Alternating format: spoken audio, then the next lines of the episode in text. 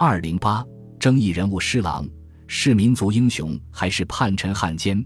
施琅是一个颇有争议的历史人物，对他的认识，人们往往存在这样的分歧：施琅是收复宝岛台湾、促进祖国统一大业的爱国将领，还是背弃明朝、投靠清朝的叛臣？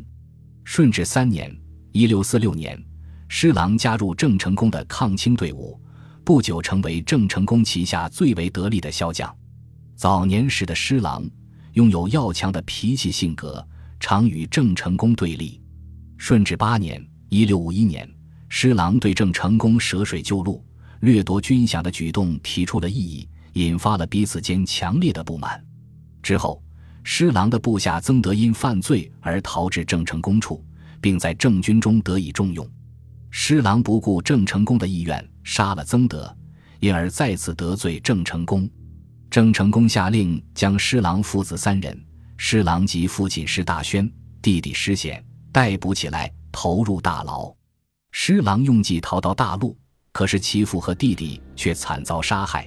施琅被迫降清，任福建水师提督，与郑成功为敌。康熙二十二年（一六八二年），施琅率领清军东征，攻克澎湖，打下台湾郑氏王朝。对完成清朝的统一起了重要的作用。收复台湾后，朝廷内部对是否留台的问题产生了争论。在施琅等少数大臣的力争下，康熙转变了之前弃台的观点，采纳了施琅的意见，决定留守台湾。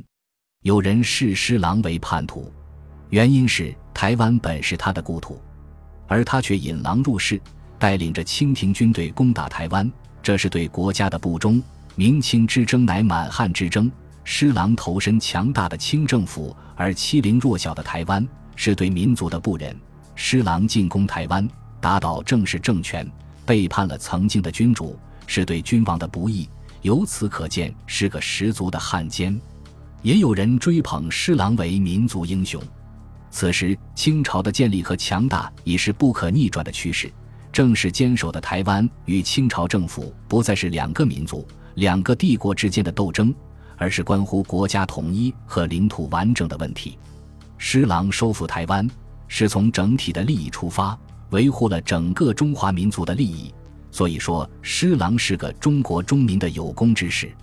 也有人认为，评价施琅不能够因为他投靠清军，就给他背上叛臣的罪名，而否定其做出的贡献。也不可因为收复台湾而一味将其尊奉为忠义的圣贤，忽视他易主的事实。